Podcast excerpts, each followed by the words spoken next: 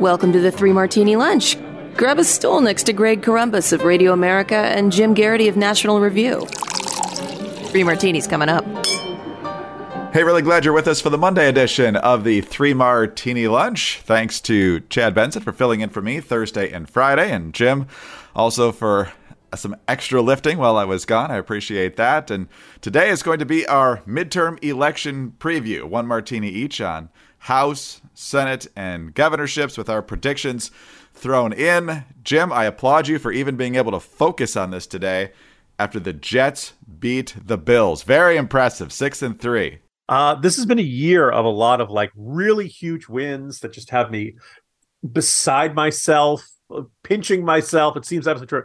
And Greg, have you noticed that every time we beat a team, they go into a tailspin and no longer become impressive anymore, and it, beating them does become a big deal. Browns, Steelers, Packers, Dolphins are still six and three. Um, Denver wasn't all that great, but they're you know. So my my expect expectation now is that you know now wow the Jets beat the Bills and they were six and one. You know what's going to happen is that you know now the Bills will go into a tailspin and no one will be impressed. But that part I won't mind so. well, see, I want to see how this reflects on your predictions now because beating the Bills, you know, mm. you're kind of whistling through the day. Oh yeah, we could take that one. We can take that one. If you had lost to like you know the Texans yesterday or something, you'd be like, no, nothing's going to work out. So. Uh, We'll see. We'll see. But let's jump in. Let's start with the U.S. Senate. This one's the tough one for me, Jim. Uh, there's a lot of opportunities here for Republicans, but everything is just so darn tight that my conservative nature is trying to keep my expectations pretty conservative here. So, uh, you know, you got a lot of toss up races from Pennsylvania to Arizona. Some might even say New Hampshire. Uh, Nevada's certainly there. Georgia. Uh, obviously, there's some Republicans need to hold, but it looks like they're widening their leads, like North Carolina and Ohio looks pretty safe now.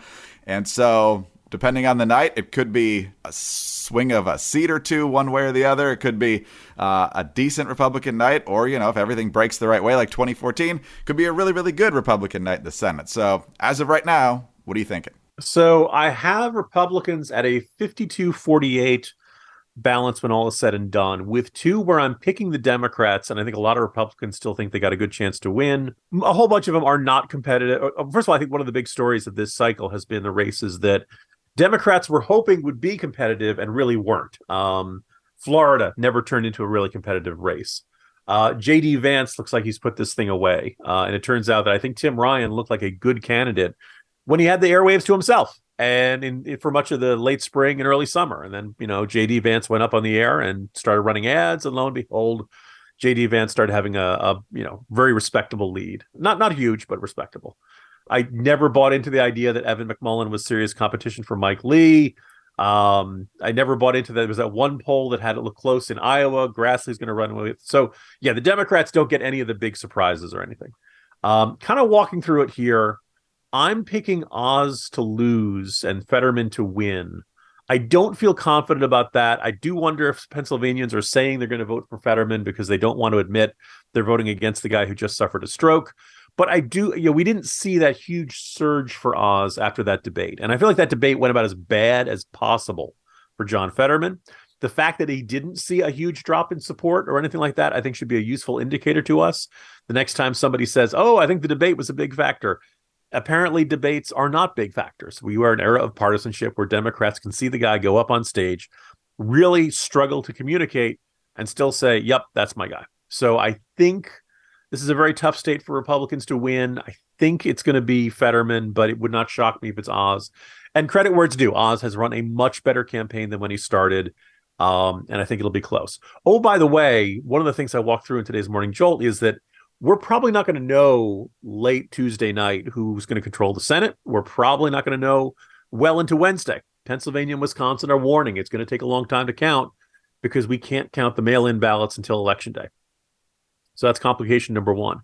Uh, Georgia, I think Herschel Walker is going to win, but I think that one goes to a runoff. Uh, the Libertarian candidate's been consistently getting two, three percent, and I think it's just tough to get fifty percent. And it's a close race. I think Walker has a slight advantage.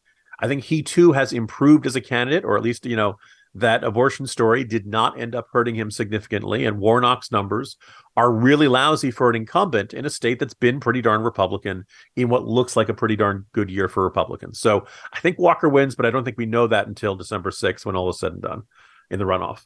Um, Wisconsin, I think Ron Johnson wins. I think he wins pretty comfortably, but they too are saying it's going to take longer than usual because we can't start counting the votes until election day.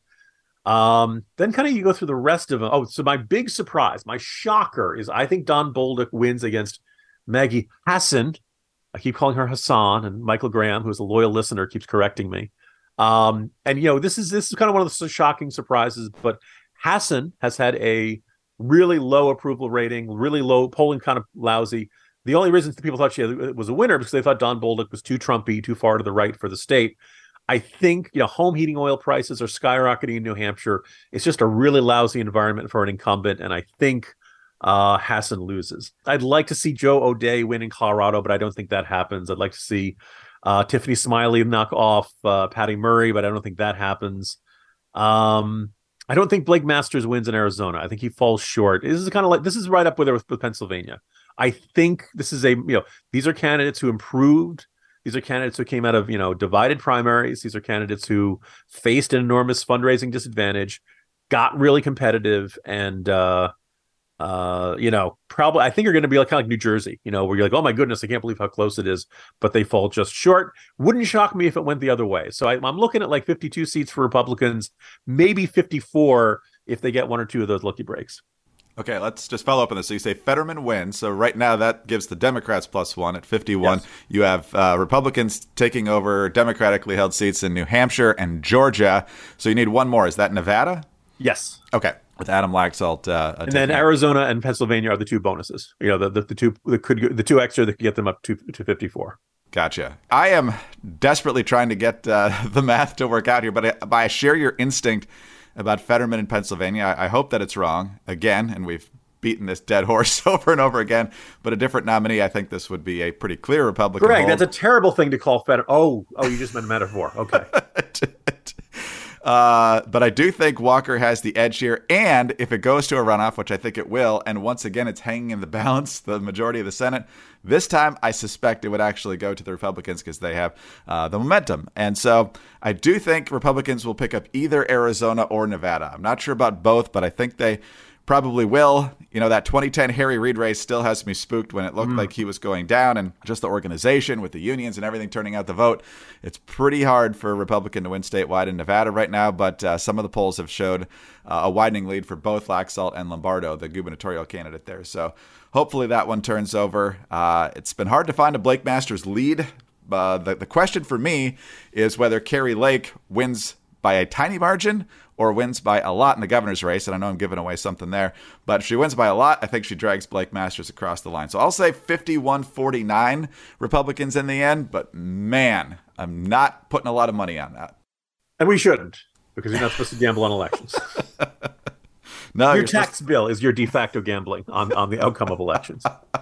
On to House projections and gubernatorial projections in just a little bit. But first, a note from our great sponsor, the Moink Box phenomenal steaks, the best bacon I've ever had, amazing chicken, fish, and it arrives right on your doorstep.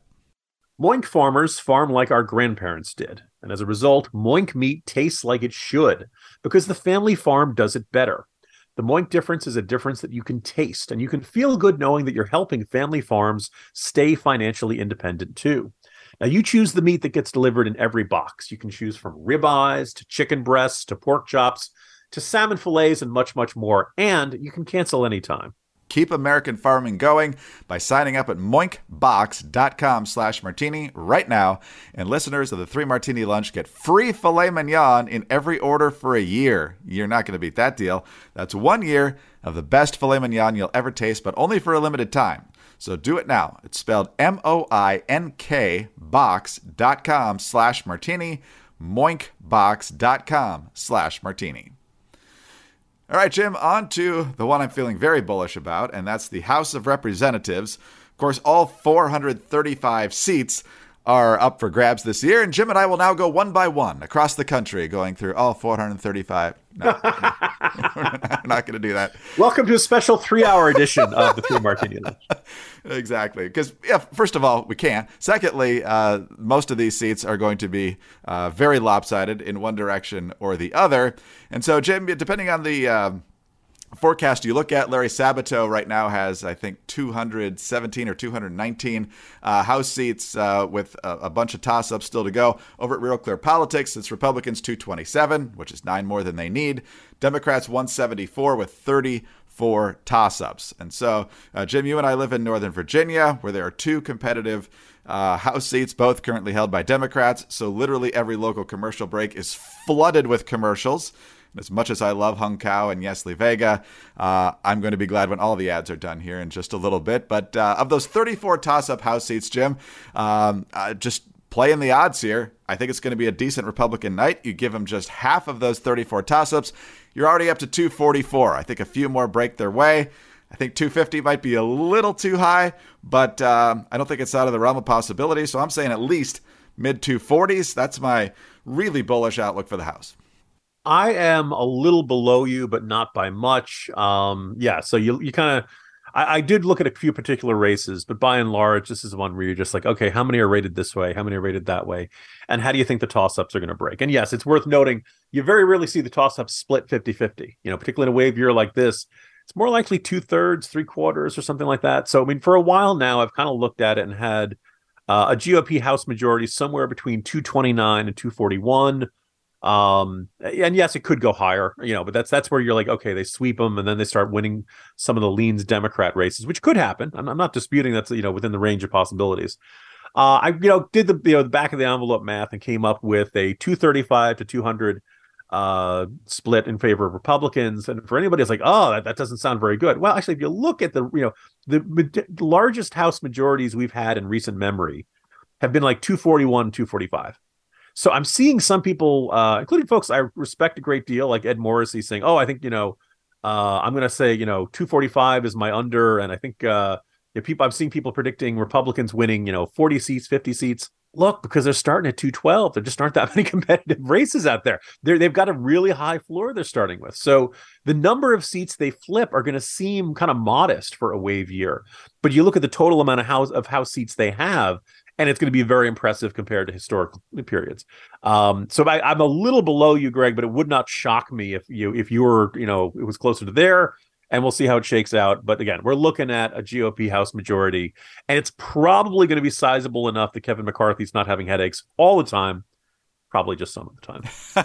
the thing I can't get out of my mind about the House race is when we saw that poll about the breakdown in competitive districts, because so many of these aren't competitive, and the Republicans were up easily in, in double figures uh, in the competitive districts, I think, which was anything from, you know, at least lean Democratic to lean GOP, maybe even the likelies thrown in there as well. But if you look at the seats that are considered toss ups, at least on the Real Clear Politics uh, breakdown, 29 of them currently held by Democrats, four by Republicans. So uh, you got a great opportunity here, uh, and even a bunch that um, lean GOP, currently 17 of those. Uh, held by Democrats out of the 29 that they have in that category. So uh, a little bit of a wave could be a big deal uh, on the House side. So I think that is going to be the least stressful thing about election night 2022. All right, Jim, on to uh, our governorships now. And uh, this is one I'm, again, going to be uh, pretty conservative on. We know what the big races are, and we know what ones are kind of trending away from, you know, even competitiveness, like Florida and Georgia. And I think uh, there might be some House coattails with Ron DeSantis, especially in Florida. Uh, the big uh, governor's races that, that we've been watching Michigan, Wisconsin, Arizona, Nevada, Oregon, amazingly, is uh, potentially leaning towards Republicans, even because it's a, a three way race up there. Uh, and so I don't think there's going to be a ton of turnover here, but I'm curious to hear what you think is going to be the outcome in some of these big races. Well, I'll begin with what I think is the, you know, which are not exactly huge, uh, you know, shocking surprises, but I think are, are significant. Yeah, Ron DeSantis is going to win. I do think he cracks double digits. And because Florida is one of the states, ironically, considering 2000, has a really good vote counting system. And they count them very fast. They count them very smoothly. They count them very uh, uh, openly and transparently. And oh, by the way, they start counting them before election day when these turn, turn your votes in early. So I think Florida, I think the poll, I can't remember when the polls close, but basically, like almost immediately after the polls close, they will declare Ron DeSantis has won another term And I think as the night goes on, you're going to hear a lot of talk about it because they won't have results from the other big races. so I think you're going to hear a lot of chatter on, on election night about Ron DeSantis's big win there. Um, I also think hopefully this will be the end of Charlie Crist. I think this is uh, I think it could be, you know, beyond 10 points to 11, 12, 13, maybe even 14, 15 points. And that will be a wipeout. And people will say, all right, it's time for Charlie Crist to go back to doing law firm commercials. Uh, I also think this is the end, or at least I hope this is the end of Stacey Abrams and Beto O'Rourke. Both of them are going to get blown out. Uh, it's just a question of how big. I think, you know, Abbott's got a very good chance of hitting double digits, uh, which would say, you know, okay, you know, running against Ted Cruz in 2018 was kind of a fluky year. Ted Cruz may not be as popular as the average Republican. Greg Abbott may be more popular than the average Republican. I think Stacey Abrams has been a disaster for Democrats. I, I, think that her insisting that she was the true winner made her look like a joke in the eyes of a lot of people who might have otherwise been interested in her. I think she's actually got terrible instincts. Remember the infamous photo of her with the kindergartners not wearing a mask while all the kids were wearing masks? I think this is an you know this will be the end of the Vanity Fair candidates. I think this will be a sign that okay, it's time for uh, Democrats to get serious, stop trying to appeal to New York liberal glossy magazine editors. You know, if you want to win the South, be John Bel Edwards, be a pro gun, pro life, otherwise liberal Democrat, and you can get a lot more done. Um, I think Republicans win Oregon. I think Republicans win Nevada. They've had small polling leads throughout the whole time. I think Kari Lake wins, and I think, as you said, yeah, this is the, kind of the fulcrum of maybe all the other races. She'll probably win by the polls would tell you she's going to win by two, three, four points. If she goes higher than that, six, seven, eight, something like that, then you can see Masters winning. And yes, I do believe that a GOP star is being born. Just great natural skills, etc. There are a couple other states where I'm, I'm going to be a. Oh, uh, also, I think Republicans win Wisconsin. Uh, I'm building up to New York, uh, which I'm going to save that towards the end. Um, also, I think maybe uh, I think Republicans have a really good shot of knocking off Laura Kelly in uh, in Kansas. There are a couple of states where Republicans have been close, but the margin's been like four or five points, and it just feels like a lot, even in a wave year. I think Republicans come close but no cigar in New Mexico, in Minnesota, and in Michigan. I'd love to see Republicans win in all those. I think they've got candidates who generally turned out to be better than expected, and it's a way. I'm not. It's not impossible, but I just wanted to see the, the numbers close a bit more in these final days. Look, maybe Trafalgar has it right, maybe everybody else has it wrong, and we're going to see. Oh my goodness, Republicans overperform by seven, eight, nine percentage points. I, I don't think I see it yet. So uh, sorry to give you the bad news about your home state or your old home state of, of Michigan. And I'm gonna I'm gonna go with my heart instead of my head. My head says, look, Lee Zeldin had a chance. He's a really good candidate. Hochul's a terrible candidate. The issue environment is about as good as it can get for Republicans, but New York is such a Democratic state. Zeldin's not close enough. Hochul will hang on. And oh, oh, by the way, one of the things that probably will cause Hochul to hang on is um, the sense that you can sneak up on people. Uh, and the, the, Democrats knew they were in trouble. So they rushed all the money, they rushed all the big names, they did everything they can. And that will probably save Hochul, but my heart says no. That she's too bad a candidate and Zeldin is too good and New York has suffered too much. So I'm going to pick Zeldin. I'm going to go with my heart over my head. And, uh, you know, if I get it wrong, forget I ever said it. Yeah, you got some nice, fun upsets here. I feel like I'm a little too conservative on some of these, but I think you're largely right. Um, I, I don't know yet about Oregon, but I think there's a good chance there. I think people are just finally fed up if they aren't completely dyed in the wool, you know, actual in the streets protesters there. Um, I'm hopeful for Nevada, but again, the whole get out the vote situation seems like an advantage for Democrats. But, you know, Jon Ralston, who keeps a daily track of the early vote, uh, things have been looking a little bit better for Democrats in the early vote, but not nearly as good as it usually has been. So um, we'll see if uh, Republicans turn out in the expected numbers on election day, and that could actually be a big thing. Yeah, I think Kari Lake wins. I think she wins probably by five or six. Katie Hobbs is just a horrible, horrible candidate.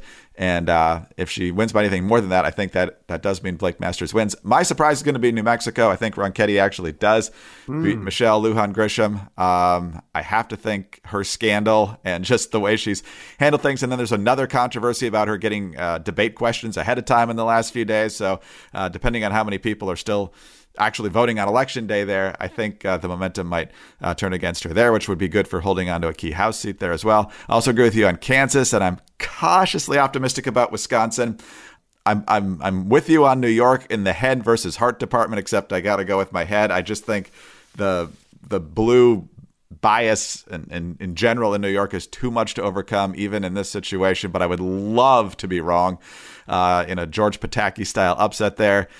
I really, really, really want Gretchen Whitmer to lose, but I think you're right. We haven't seen anything that's really put Tudor Dixon, you know, ahead by enough to say that that's likely going to happen expecting uh, her to do well enough in the Detroit suburbs to get it done is might be a bridge too far. But if I'm ever wrong about a race this year, that's the one I want to be wrong about. So in the end, I think the the Republicans have a pretty good night in the governorships, but uh, they're going to fall just short in a couple others. So I don't feel like we are that much different on a lot of stuff, Jim. As I was, you know, thinking about this and we were going through it, especially on the Senate side. You know, Republicans sometimes pick candidates that we thought were a little questionable in the primaries but we never mentioned the Missouri Senate race. And for that, I'm incredibly, incredibly thankful to the Republican voters in Missouri that we're not having to talk about whether Eric Greitens can win a Senate seat. Instead, it's going to be Eric Schmitt, and he's uh, likely going to win by a lot. So I was going to say, dear Republican voters, do you see what happens when you don't nominate Maniacs? It can be done. Stay like that, you win. You're okay, great. You know, you see what happens when you don't do Roy Moore, when you don't do, you know, the, the most controversial part. You start when you don't treat it like a reality show. Yeah, we'll see how it goes. Yeah, yeah amazing. Well, again, if we're uh, pretty close to right, you'll hear all about it on Wednesday. We'll at least mention it on Wednesday if we're wrong, but it, we'll be getting a pretty bad mood if we are. Uh, Jim, have a great day. We'll talk to you again tomorrow. See you tomorrow, Greg. Jim Geraghty, National Review. I'm Greg Corombos of Radio America. Thanks so much for being with us today. Do subscribe to the Three Martini Lunch podcast if you don't already, and please tell a friend about us as well. Also, thank you for your five star ratings and your kind reviews. Please, please keep those coming. Also, get us on your home devices. All you have to do is say, play Three Martini Lunch podcast. Do not forget about Jim's brand new book, Gathering Five Storms. Fantastic uh, idea for a holiday gift, along with the short story, Saving the Devil. And of course, you can follow us on Twitter. He's at Jim Geraghty. I'm at Dateline underscore DC. It is election week, and we're hoping for a lot of good martinis on Wednesday. But the best way for that to happen is for you to get out and vote. Uh, make sure you get out there and do that, and remind everyone uh, that you know to do so as well. So have a great day, and join us again on Tuesday for the next Three Martini Lunch. The midterm election is finally here, and these two candidates are looking to bring sanity back to Washington. I'm Sarah Carter. On the latest Sarah Carter Show, we are joined by Connecticut Senate candidate Leora Levy and Arizona House candidate Kelly Cooper to discuss the biggest issues for voters as we head to the polls. Follow the Sarah Carter Show at Apple, Spotify, or wherever you get your podcasts.